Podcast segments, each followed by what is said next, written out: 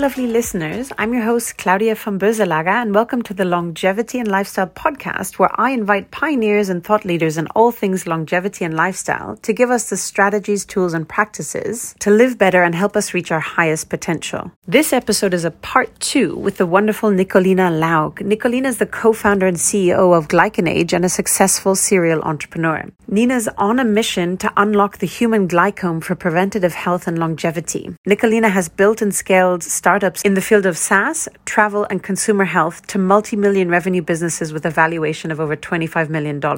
An offshoot of the Human Glycome Project, GlycanAge is a simple, groundbreaking test that analyzes your glycobiology to determine your biological age. With over 70% of diseases being preventable, the team at GlycanAge believe that our health is in our hands. In this episode, we dig into menopause being the world's second largest market after aging, yet doesn't have an accurate diagnostic test, how you can reverse your biological age and what to avoid that is aging you, why women over 30 should proactively be paying attention to maintaining their health span and what to do, MenoAge as the revolutionary diagnostic tool for women to understand where they are in their reproductive aging and menopause timeline, hormone replacement therapy or HRT, and the difference between synthetic, bio bioidentical and body identical HRT, advice for young entrepreneurs, and much more. Before we begin, please hit subscribe to the podcast to get your weekly dose of longevity and lifestyle inspiration. I would also love to hear from you, so please leave a comment to let me know what you think or reach out on Instagram at longevity and lifestyle.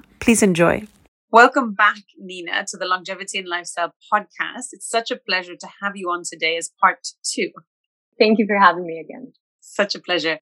So, in our last podcast episode, we covered a lot of ground, including everything from glycans to biological age and biological age testing and what influences our biological age. And I'm so excited to continue our conversation today about something so important in women's health and their health journey, specifically around female reproductive aging, testing, and how to optimize it.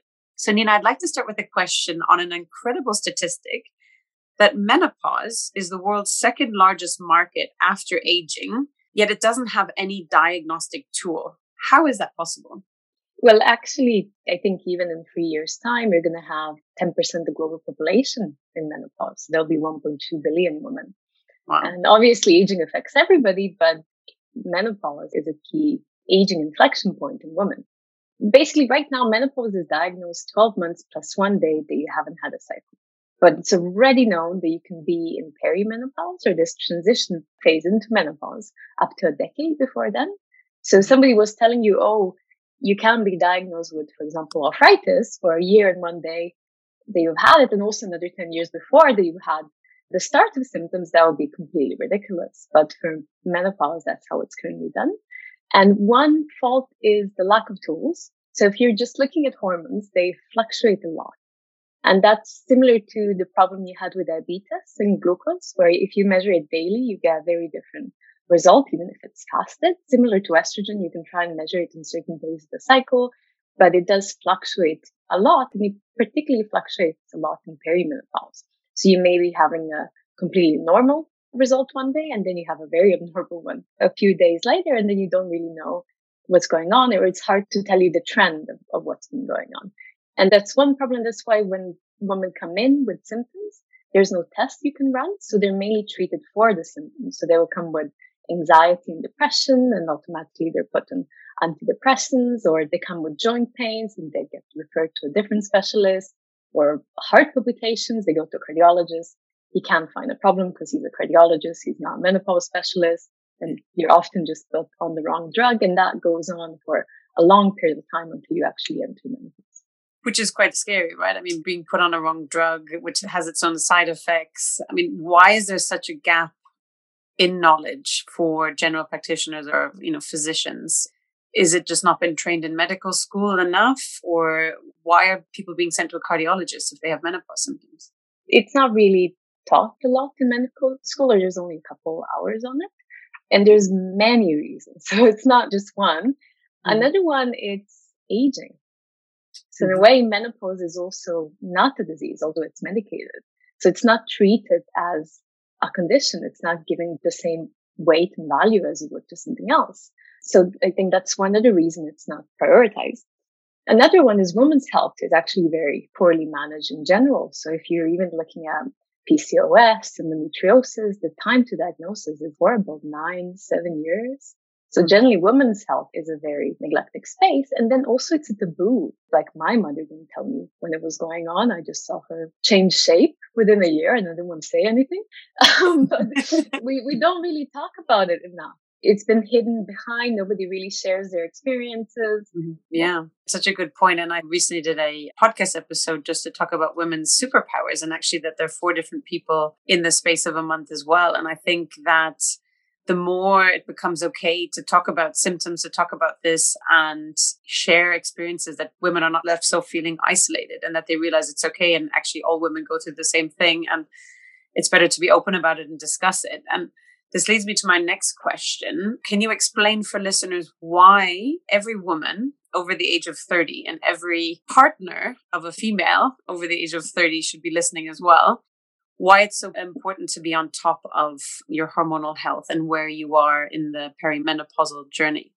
It actually starts far earlier than we think. So even mm-hmm. when we looked at our data and we followed over 150,000 people and some longitudinal cohorts. So you have historical data. We see that some of the changes start at 45 as an average, and while 51 is the average age of menopause. So even in your mid 40s, you're probably in the average, or hormones will start to decline. One in a hundred women, it happens below 40, and one in a thousand below 30. It happens a lot earlier than we think. And right now, in a way, you don't expect it until you're 51. So you tell yourself, oh, I'm not in menopause or I'm not close. And actually, maybe it's been going on already for a few years. Exactly. And I think, and we'll get into it around inflammaging, but I didn't realize that even under the age of 30 that it can affect women as well. And I think this, you know, point is not to actually just scare people, but it's almost scare people into action because the beauty of it is that you can actually do something about it. Can you talk a little bit about the famous wording inflammaging, what it is exactly? And then I'd love to discuss perimenopause, what type of effect it has on the body and the mind as well. So inflammaging is this accumulation of damage as you age. So your immune system creates inflammation. And a lot of our also age related diseases are connected to inflammation from autoimmune to cardiovascular, metabolic, neurological, pretty much the majority of them. And then as we're aging, we overactivate the immune system or the immune system gets dysregulated. So often there's a misconception that says as we're getting older, we have an underactive immune system. And that's wrong. We have a overactive immune system in the wrong direction. We create inflammation and we don't shut it down fast enough. So we overreact to the wrong thing and underreact to the right one. And this low grade chronic inflammation, we see it go naturally up with age, but there is a gender difference. So whenever we look at the data, we always see that men are very simple. They have a straight line going up. So they just accumulate these pro-inflammatory structures and lose the anti-inflammatory ones. And women have a curve where in a way they have an early advantage. So in reproductive age, they have a better functioning immune system and they have less inflammation. This is probably why we have the man flu. They're not wrong. It's a different type of disease. They have a different immune system. And then that rapidly changes around menopause. And in our data, we see in terms of biological age or infla-aging. So we measure biological age by looking at the immune system and your antibodies and these glycans around them. And we see that in women, perimenopause to menopause, the rate of biological aging is more than double. In the transition, the average increase in biological age is about nine years, but it can go from five to 30 plus. Wow. So it can be a very rapid shift just to repeat that, that women can age up to, I mean, this is more an exception, but up to 30 years biologically in those short space of time between perimenopause onset and menopause. Okay. Wow. And that's by looking at the immune system. And it is actually a good proportion of women. So we see that some are phenomenally young. So they have very young biological age right until a couple years before menopause where they have a very rapid shift. While in other women, we would see more gradual aging, more similar to what we see in men. So gender is probably also differences within gender are more than the differences between the two. And that when we connect it to perimenopause, it's probably connected to when estrogen drops. So in mm-hmm. some women, it may be more of a rapid drop over a couple of years. In others, they lose it gradually, maybe over a decade. Mm-hmm. So potentially also when they receive therapy and what type should be different. Yes, exactly. And I'd love to move on to this exciting product that you're working on, MenoAge. How does it solve for this testing and what can be done? Can you talk a bit about it? Well, the first challenge is to identify it correctly. So to identify menopause, not when it's already over. So you haven't had your cycle for a year, but hopefully years before. And because the glycans we look at, they have a long half life. So one way we try to interpret it is, for example, with diabetes, if you look at glucose, it's really hard to make a conclusion on the trend. Well, if you look at HbA1c, which is glucose over the last few months, then you can make a reliable decision or if this is or it isn't diabetes. Similar to menopause, because this long half-life and this direct connection with inflammation in the immune system, we see a type of HbA1c for estrogen or something we're trying to call long estrogen. So you're seeing what's going on with your hormones over the last couple of months and weeks rather than what happened this day or what happened in the last couple of days. So it can be more stable. Hopefully one day it can be something that your GP can run. So when he's trying to make a decision or if you have depression, anxiety, or some other problem, he can just run a simple test and know if this is related to your hormones rather than you having to come in all the time and test your hormones and one day you're normal, the other day you're abnormal and nobody's really giving you a straight answer. Or you get sent to a cardiologist instead of being treated for menopause. And so once you have the results, what can be done? Is it just a matter of getting on to hormone replacement therapy or what does that process look like? And maybe you can actually talk about how the test is also done. It's similar to our biological age test. So it's basically the same glycans that we have in the biological aging test, but we don't interpret them in terms of menopause. As soon as we can make the clinical claims, we will. But you can already, looking at your biological age, if you're looking at the shift in biological age, you can even use for it now. But you would have to have a baseline before and after it happens. So if you're ready there, we can't yet make these claims. So a couple of years ago, we had this first study with hormones and we had no idea it would have such a big impact. So we always knew that there was some type of gender difference in aging and we thought that there was menopause, but we only really got menopause data last year. So we can make a conclusion. And there was a study done in the States where they manipulated hormones in women. So they gave them the therapy usually have with IVF to block normal hormones for a couple of months. It was about five months. And one received placebo, the other received an estrogen patch. And in the placebo, they age nine years within five months. Wow. And with the estrogen patch, they don't age or they stay in the healthy range. So you can potentially prevent this increase in inflammation with estrogen, similar to let's say hysterectomy. So you rapidly cut off hormones. So it's easy to make a decision on what could prevent it. With natural menopause, because different hormones decline at different pace, it's a bit more complicated. So we were interested of what happens in the menopause clinic when you're treating patients as you usually would. So we followed a group of women in a menopause clinic. And this is not published yet. So this is something we're hoping to publish next year. But we saw that even in natural menopause and now with body identical hormones, we see a reduction of seven years on average after three months and 10 years on average after six months. And not all women respond. Some don't change. We haven't had anybody change in a negative direction yet, but we probably haven't looked at enough women. But the response rate is much better than any other intervention we looked at before.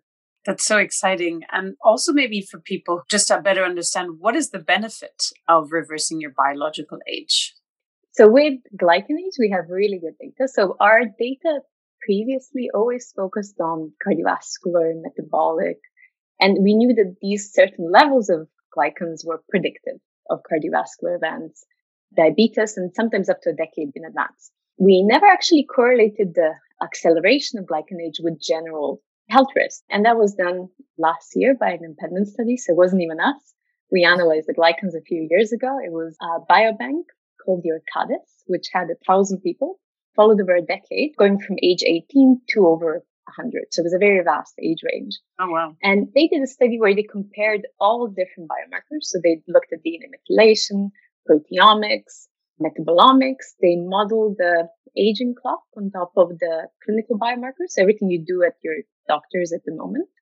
And the glycans were most predictive of future hospitalization of a broad range of conditions. So methylation and glycans track this early molecular aging process. So they're not disease specific. They're general aging or the early phase. Mm-hmm. Proteomics, metabolomics, clinical biomarkers were risk specific. With clinical biomarkers, they're risk specific because already a certain organ has failed and you can identify this organ, which is really the late stage of disease. So you want to be finding things much earlier on. And then the glycans and metabolomics were the most predictive of your future health or hospitalizations, which is a very concrete metric. So we know that when your glycan age is reducing, you're effectively reducing future risk of hospitalizations of a broad cause, increasing your extra years of healthy life. So basically, you're increasing your health span by reducing your biological age, and ideally, then we'll have no reason to end up in hospital for a very long time. Hopefully, if you manage it correctly and don't uh, have any accidents. Before we dig into some more details, I just want to switch over to some rapid fire questions, Nina. So, what are some daily or weekly routines and practices that help you perform at such a high level? Oh, I am a horrible example at the moment. I don't think lockdown was helpful, but I meditate and that mm-hmm. helps the most. So I think that if I would not meditate, I wouldn't be so resilient to stress. I wouldn't be able to handle it as much as I can. And then I make sure I sleep. I can compromise on a lot of things sometimes, particularly if you're working 15, sometimes 18 hours a day, you make some sacrifices. But I try not to compromise on sleep. If I do compromise, then I feel the effect. If I don't, I can be quite resilient. Mm-hmm. And tell us a bit about your meditation practice. Do you follow a certain type or do you mix different ones? What do you find most effective? About maybe eight years ago, I did this meditation retreat called Vipassana. Mm-hmm. It's like a thousand year old type of meditation. Mm-hmm. And it's a 10 day silent retreat. So you're forced to learn how to meditate. And I think it took me about six days to learn how to meditate. And the impact is very much long term. So the type of my response to stress, any type positive, negative stimulants in a way has changed. I don't respond to things automatically. I feel it at the moment and it's gone. So I don't recreate things. And that was pretty permanent. I did it a couple times after and I practice it not even as regularly, but I do. And the effect is permanent. And before I went there, I was nearing burnout or probably full burnout. And when I came back to the equally stressful environment, nothing changed in it, but I wasn't stressed. So my environment didn't change, but I changed. So I think that that's a really powerful way to meditate. I'm sure other ways also work. I mm-hmm. think I needed something radical, but it's a very interesting one. And do you do mm-hmm. it every day for a certain amount of time or twice a day or how do you incorporate it into your schedule? You're supposed to do it twice a day. I do it maybe 20 minutes every few days. And okay. that works for me. But it still works for you. Exactly. I can confirm you're always very calm and collected. So clearly it works very well. Nina, in the last five years, what have you become better at saying no to, be it distractions or invitations? And what new realizations or approaches helped? Do you have any other tips for people struggling with too busy schedules and too many things going on? I value my time more. I think before I would say yes to everything, or I wouldn't always have the kind of value for money and the time invested. I, now mm-hmm. I really focus on things that make a big impact. Also, if you are running a business, you're liable for all the people in it. So you have to invest your time in a way that you can support the whole team. So I make sure that I always choose to focus on things that will make that return. And I say no to the things that wouldn't. Excellent. If you feel overwhelmed and unfocused, which I think with your meditation practice doesn't happen very often, but if you lose your focus even temporarily, what do you do? I'm pretty good at focus and I sometimes hyper focus. So it's more complicated for me to get out of it than get into it. but if I feel overwhelmed, I would just take a moment to do something like go for a walk, mm-hmm. go for a walk and listen to something, take a break in a way. So stop the work and just think or try and do something which takes me out of the overwhelming scenario, at least for five minutes or 10, whatever I can afford in the time. Uh-huh. Amazing. So let's change gears and dig a bit more into the science. And we talked a bit about glycans and measuring that. And I'd love to talk also a little bit more about the hormones and HRT, which is obviously can be controversial for some people. First of all, maybe just taking a step back, in terms of hormones, there are different types. You have the synthetic hormones for hormone replacement therapy, you have the body identical ones, and then the bioidentical ones. Can you explain the difference and what your view is on the different ones? One thing we maybe should start with is what is menopause? If you look at what is menopause, so menopause, technical definition is when periods stop, but actually it's your ovaries stopping to work in a way. So if you look at the ovaries as an essential organ that's important for your health as it is, then menopause is a hormone deficiency. So same if you have an underactive thyroid, you have a hormone deficiency and your health is at risk.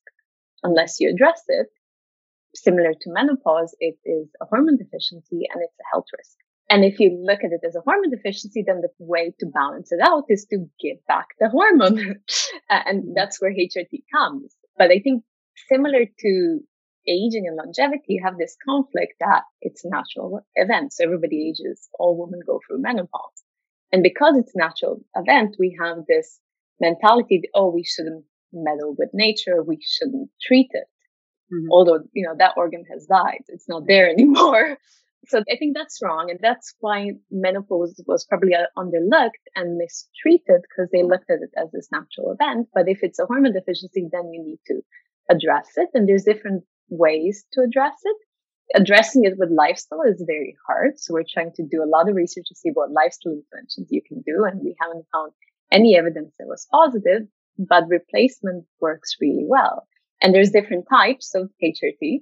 The old forms of HRT, so the ones that were in the first study, there was a huge Women's Health Initiative trial, which created the whole scandal. It was actually the first ever longevity trial because you were treating aging or, or natural event in healthy women.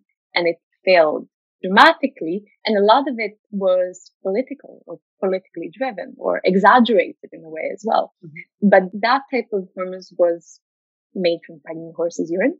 It was the first form of drug. It wasn't the nicest one. It's still in some developing countries. I think it's still the primary type. I think it was called wow. Premarin and it's not really used in practice anymore. It shouldn't be used. And then you have these more modern types of HRT, like body identical, which are synthesized from wild yams. So they're the same molecule as your body produces in the most natural form.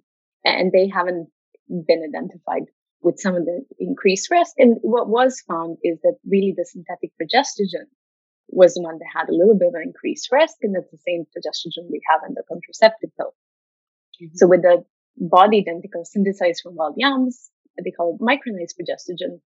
That seems to be the best form. And then you have bioidentical compounded hormones, which is a separate, in a way, industry because it's not a regulated drug or it's not as well regulated, which is compounded by a pharmacy.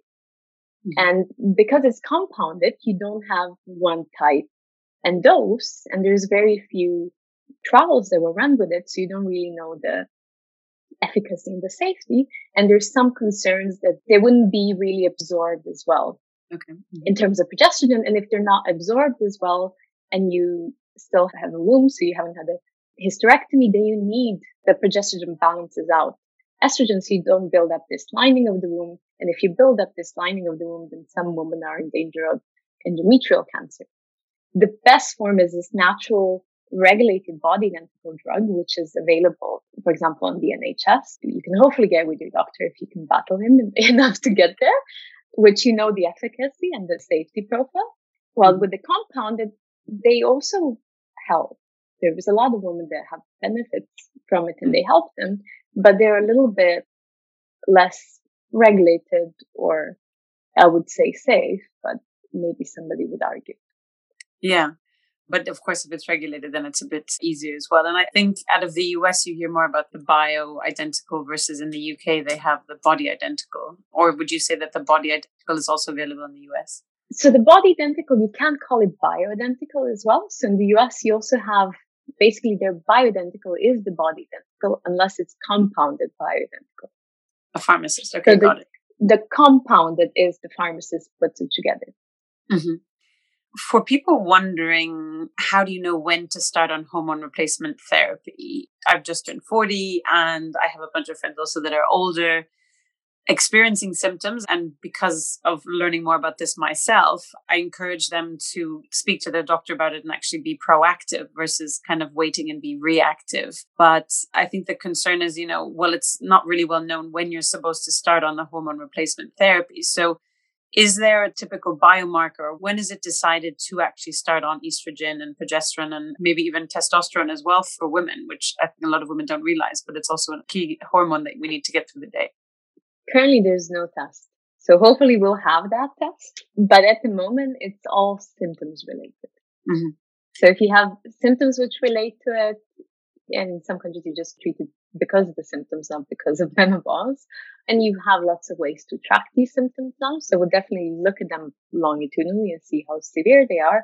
And then it's your choice. You can do it to prevent it, or you can do it where you feel things are getting a little bit worse. How HRT is prescribed is post-menopause at the moment, or it's the labeling on it, but mm-hmm. it's probably way too late. And because we don't have a, at least a year when you've started to lose your cycle should be the better time than waiting a year. But hopefully there'll be a blood test you can run and then you can make a simple decision and personalize it as well because we all respond differently and it's mm-hmm. different doses of hormones for different women so so helpful especially getting ahead of the curve. As you know i want to live to at least 150 in a 20 year old body. So i think as a female this is such an important area to really tackle because of the aging that does take place by ignoring hormones and waiting too long. So for all listening i really encourage you to be proactive in this field so we can all stay as youthful and enjoy life as long as possible what are some other developments in the longevity space, Nina, that you find most exciting?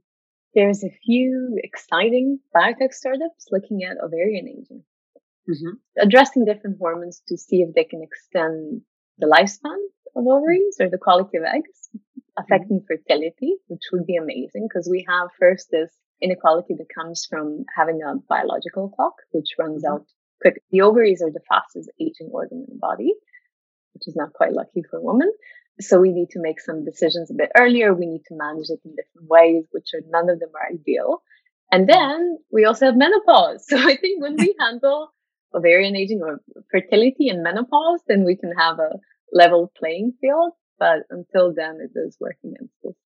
I agree, which is such an interesting space to see how this develops. Nina, what are some bad recommendations you hear in your area of expertise?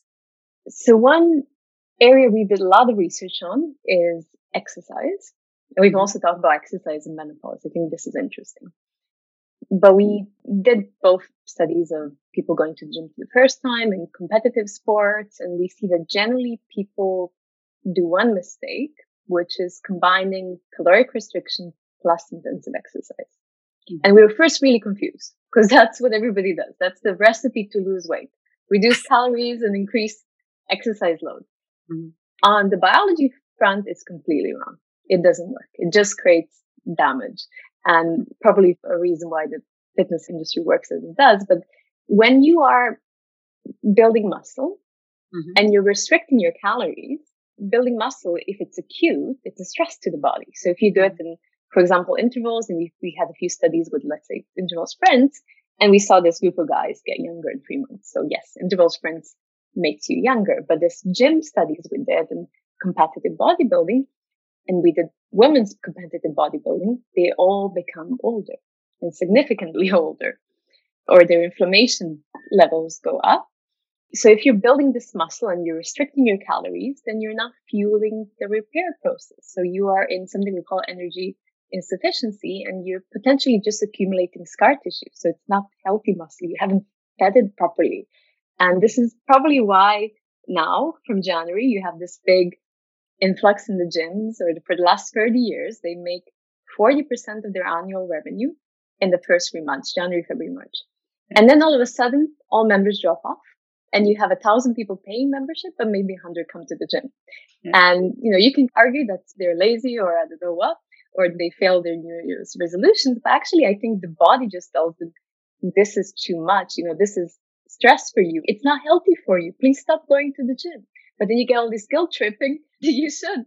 And I think this combination of dieting and exercise is really the dangerous part. Exercise alone is positive. We should do it in a smart way, but we shouldn't be doing both of those at the same time. They don't even work for weight loss because if they worked for weight loss, we wouldn't have such a big obesity pandemic as well.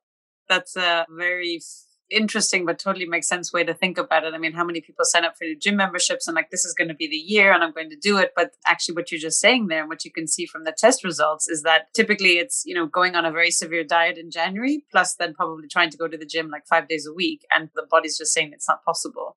So I guess it's finding the more moderate form of A going to the gym, but also B just shifting the foods to quite healthy food and a little bit less focus on caloric restriction and more on just eating healthy whole foods. Interesting yeah. point. Smart exercise, not just hard. And then in women who really understand what's going on now. So we had this very tightly controlled studies mm-hmm. where we looked at gene expression on the immune system and for the immune system and also they suppressed non hormones. So that's different to men. Men boost testosterone women suppress their hormones when they're exercising mm-hmm. and they lose bone density. So over exercise in women mimics menopause and mimics osteopenia and all the damage to the immune system and your glycan age goes up. So it's at least four levels of aging damage you can do with over exercise. And now you have, because the population is aging, you have more and more of this fitness programs or PTs for women in menopause. And a lot of that is just completely wrong concept because a lot of times in menopause you gain weight because your body's losing estrogen. It, it, was a fuel that your body was used to and needed. So now it's accumulating fat to create more estrogen. Mm-hmm. And then if you are exercising and you're suppressing these hormones when your body's already trying to do this to survive, mm-hmm. you're just basically accumulating more and more of this inflammation. And that's something we see in our clients. We're trying to tackle menopause with exercise and over dieting, it just works against you. And even if you're trying to eat a diet for menopause, you can't eat that many yams and you would need to eat them every single day because, you know, they're in and out the next day. So you're not going to find this. And, and also Westerners, we don't have the microbiome for the plant estrogens. You know, maybe Asian countries have it, maybe they even have different menopause symptoms. There's a few theories there, but we can't really out eat hormone deficiency. So all these diets and exercise programs for menopause are just a money making scheme and are probably not benefiting your health. One thing that has potential. So we did this diet study for perimenopause and usually nobody researches women in perimenopause or menopause because they fluctuate so much. So the researchers just kick them out because it's noise in the data. But we did one for dieting and all of them kept going up. So the diet really didn't tackle it for them. But there was one woman who started meditating and she reversed six years after three months. And that was in the next cycle. So we did three months and then we did another three months and this lady started meditating in the last three months. So maybe, and this is one woman, so it's not a conclusive evidence. Uh-huh. It's N of one, but it could be potentially some stress management meditation that could manage it a bit better, which we're very keen to research because HRT works very well but there are some women who don't respond to it and they need some solutions as well. And it shouldn't be the menopause diet and exercise programs. Maybe some yoga can work, but you shouldn't go on a 10 boot camp for menopause. I love that. And how interesting with the meditation as well. I mean, we know across the board what you were saying before, just from peace and calmness, etc. And potentially, do you think that stress is obviously meditation is sort of the balance to stress, right? So I guess stress ages the body a lot. So do you think that that maybe is the reason behind the meditation reducing biological age? Potentially. So that's something we really need to look into further because it's hard to study stress. We did some mice stress or, or rat stress studies and that, that's very different. But mm-hmm. we know that, for example, people with PTSD mm-hmm. are on average 15 years older like mm-hmm. age. And some depression has a connection to inflammation as well. So mm-hmm. that's an area of research for the future. And, and PTSD is like you stuck in chronic mental stress and stress is created in the mind. Mm-hmm. We're the only animal species that gets stressed for missing a meeting or having a deadline. Our dog doesn't have the same stress. I can't uh, exactly being stressed because they missed the meetup or, or having FOMO. What are some of the learnings and insights that your clients you work with have found the most valuable, Nina? A lot of it does come to this over exercise because we, as a company, mainly had biobank data or different clinical trials. So it was the average population and it was a very good baseline. So 150,000 people in total from mm-hmm. both genders, a little bit more female actually, and 30 different countries around the world. But that was the average population. So our customers, when they buy it commercially, they already have this, we call it healthy user bias. So they're already in a way making good decisions for their health or they're proactive. And not all of them. Of course, we have clients who are not in great shape and are using this as a motivator to get into a healthier state. Mm-hmm. But a lot of them are healthy people who are making mistakes. And that's when we find the over exercise, we find the over dieting. Also now very trendy for longevity is fasting and fasting is great. It has lots of mm-hmm. benefits. Maybe you shouldn't do it every single day for 20 hours, 18 hours. I don't know. Maybe for some people it works, but a lot of yeah. people, clients that we have, it sometimes creates more damage. And mm-hmm. one way it creates damage is the thyroid, underactive thyroid. So it yeah. look like a Hashimoto, although it's self-created in a way. So long, long time ago, they had the mice trials where they restricted calories in mice and then they mm. lived 20% longer. So you had this group of people called the CRONies who lived like that. So they only ate about 20% of the calories they should be eating. And I'm sure they didn't calculate very well. And all of them had a thyroid problem. I don't know if they got extra longevity, but I know that all of them had a thyroid problem. so the quality of life wasn't so great because yeah. and the and the quality of life was you know you're hungry every single day there's benefits to all of these interventions but more of something is not always more so we mm-hmm. find a lot of these misconceptions where you're actively investing your time sometimes money into something that's causing you more harm than benefit apart from that you always have sometimes a bit more of a mystery mm-hmm. and then it takes a bit more digging but we had a recent lady who was 10 years older and she's been looking at it for some time now and she had the perfect BMI, very healthy lifestyle, tried mm-hmm. to change her diet, do everything as much as she could to affect it and nothing changed. And then she looked at all if she potentially had any celiac or fiber problem, anything autoimmune related, and nothing came up. Every, every all of her blood tests were normal. Everything was coming back normal, but she mm. was 10 years older and she was trying to get pregnant. She had recurrent miscarriages. Mm-hmm. And when she got pregnant, she developed gestational diabetes. So lots of these symptoms were related to it, but she didn't know the cause.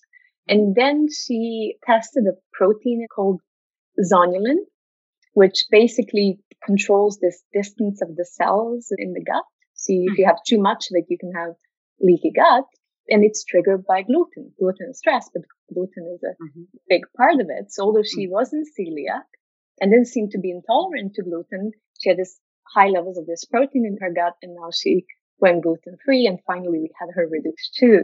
So sometimes it's a little bit of a guesswork until you find a problem because there are anomaly or there's something invisible that because it can be such a broad range of causes that driving your accelerated aging or inflammaging that sometimes it's very obvious. So you don't need to do any digging at all. And we make a lot of easy conclusions, but mm-hmm. sometimes it's a bit more digging. And when you find it, then it's really amazing that you caught this early or as early as you could and then you responded to it in a positive way. Yeah, I mean, I, don't have the statistic offhand, but the amount of people that are gluten sensitive, so not celiac disease that they are allergic, but gluten sensitive, which causes the inflammation in the body. And I think also my learning was that I had this chronic sinusitis, and it was only until I managed to really, with clean eating, healthy eating, reduce inflammation in my body to actually get rid of chronic sinusitis. So I, you know, I had doctors saying, "Oh, you're allergic to dust." But, you know, lo and behold, when the inflammation isn't there, then my body can deal with dust wonderfully. So really reducing that and knowing that gluten sensitivity could be it. So I think for many people, it's even just doing a test, you know, stay off gluten for a few weeks and see how you feel. Nina, do you have any particular books, documentaries, or movies that you recommend people must watch? Again, it can be across the spectrum of anything. I think some older books that I loved when I was first reading them. So I think one entrepreneur I always looked up to was Richard Branson, probably because he was dyslexic, so I could associate with him. I think it was Screw Business as Usual. This is a very, very long time ago, and I haven't read it in a very long time, but I love that book in my teens. And then I think there was another entrepreneur, I think it was called the Maverick, mm-hmm. uh, which was a, an entrepreneur in Brazil who basically, his company did everything opposite of what you were supposed to do with the company and it worked amazingly. So no, very flat structure, no managers, all kinds of like complete contradictory to what it was, no secretaries, and it worked amazing. So I like the rebel entrepreneurs. I think that's a theme in all the books I enjoy a lot. And then from movies, I guess I also like entrepreneurs, but there is a nice movie called Joy. I think I watched it a bunch of times. Joy, um, J O Y? Okay. Joy, Joy. And then there was the Hidden Figures, mm-hmm. which I also liked. Great, uh, which is the a yeah. woman in the space industry. Oh, I love it. Excellent. Thank you for the tips.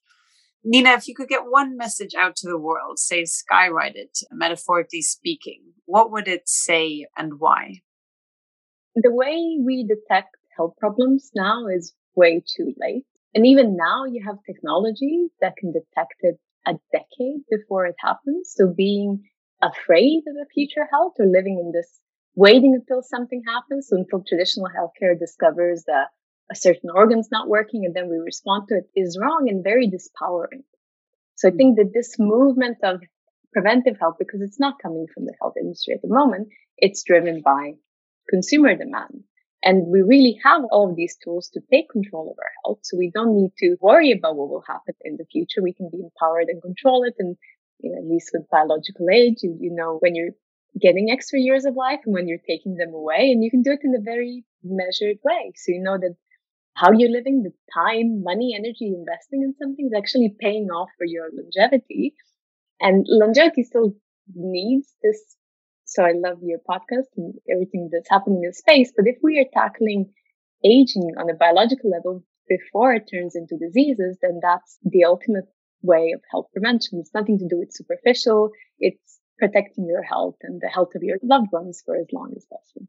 Yeah, and I think just you know knowing cases of the alternative. I mean, I've have an uncle who's had several heart surgeries, and my aunt's having constant state of stress. You know, with strokes, etc. So there's so many things you can proactively do to increase these healthy, fun years. And you know, why not? I think I don't know a person that wouldn't like to be healthier for longer and not sort of suffer all these preventable diseases. And thanks to tests like GlycanAge and MenoAge, when it comes out, you know, you can stay ahead of the curve and actually do something about it. So it's really so exciting. Nina, what advice would you give to a smart driven, say, college student about to enter the real world? And what advice should they ignore? That's complicated because I'm clearly biased on this. so I would say go into entrepreneurship early. Mm-hmm. You can gain some experience. Maybe you have to self learn as an entrepreneur, but it definitely pushes you in every way from mental to any limitations you think you had. So I think mm-hmm. that's the best way of learning. And we should have more entrepreneurs, particularly more young entrepreneurs who are bold in starting things. So I would say go for it and also pick yourself. So don't wait for them to pick you. You, you don't need this whole selection process to get mm-hmm. there. Just find ways how to start small and build up from where you are. And yeah, don't depend on anybody's approval. Nina, for listeners interested in understanding the perimenopause and menopause for longevity better, which resources, be it online or books, would you recommend they start with? I haven't seen any good books, but the Buck Institute and Jennifer Garrison has some amazing talks, and I think they hold regular webinars and a few podcasts as well. So I would look at her mm-hmm. and listen to some of her talks. And then for menopause in the UK, there's Dr. Louise Newson, who's an amazing advocate. And what she's done is she's really changed the perception of menopause in the UK and put it in the public eye.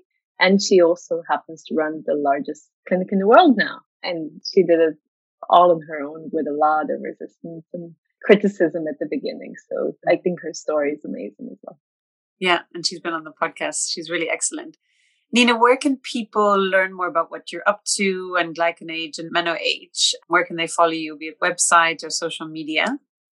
We're pretty active on Instagram, just GlycanAge, and a little bit on LinkedIn, and I am mainly on LinkedIn or Twitter.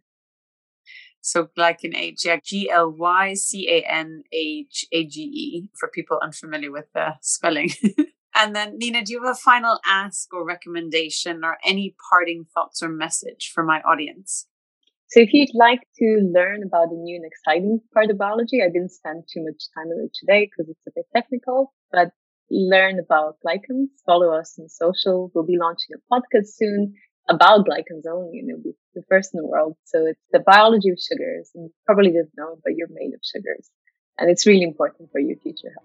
Amazing. So you'll have to share that with us when it comes out. Thank you so much, Nina, for coming on again today. This was a fabulous part two. So thank you so much. Thank you.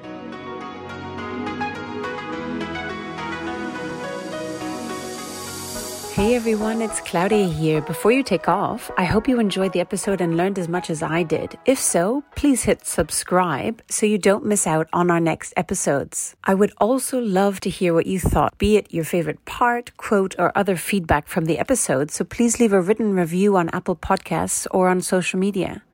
And if you think this episode will help someone in your own life, share it with them. Together, we can change our own lives and the lives around us for the better. Until next week, goodbye, farewell, and choose to live well.